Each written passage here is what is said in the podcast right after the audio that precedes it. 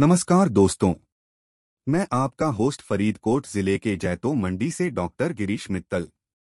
मैं आप सबका स्वागत करता हूँ हमारे पॉडकास्ट टेक्नोलॉजी जगत में आज बात करेंगे टेक वैकल्पिक के बारे में।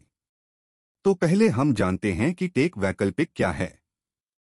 टेक वैकल्पिक एक ऐसी प्रक्रिया है जिससे विभिन्न तकनीकी उत्पादों को पुनः उपयोग करने में मदद मिलती है। यह एक संपूर्ण तकनीकी प्रक्रिया होती है, जिसका उपयोग ज़्यादातर इलेक्ट्रॉनिक डिवाइस जैसे कंप्यूटर, मोबाइल, लैपटॉप आदि के उत्पादों को विकास और प्रोग्राम करने के लिए किया जाता है। टेक वैकल्पिक में जो तकनीकी उत्पादों का पुनर्निर्माण होता है, उसे रिमैन्युफैक्चर तकनीक कहा जाता है। इसमें उपयोग किए जाने वाले उपकरणों की तुलना में नए उपकरण के विकास में कम खर्चा आता है। इसलिए अधिकतर विनिमय से इस्तेमाल किए जाने वाले कंपनियाँ अपने पुराने उत्पादों को टेक वैकल्पिक से पुनः उपयोग करती हैं। टेक वैकल्पिक एक ऐसी प्रक्रिया है जो अधिकतर कंपनियों द्वारा अपनाई जा रही है। यह आपके टेक्नोलॉजी की खर्च को कम करती है और आपके उत्पादों को बेहतर और सस्ते में उपलब्ध कराती है।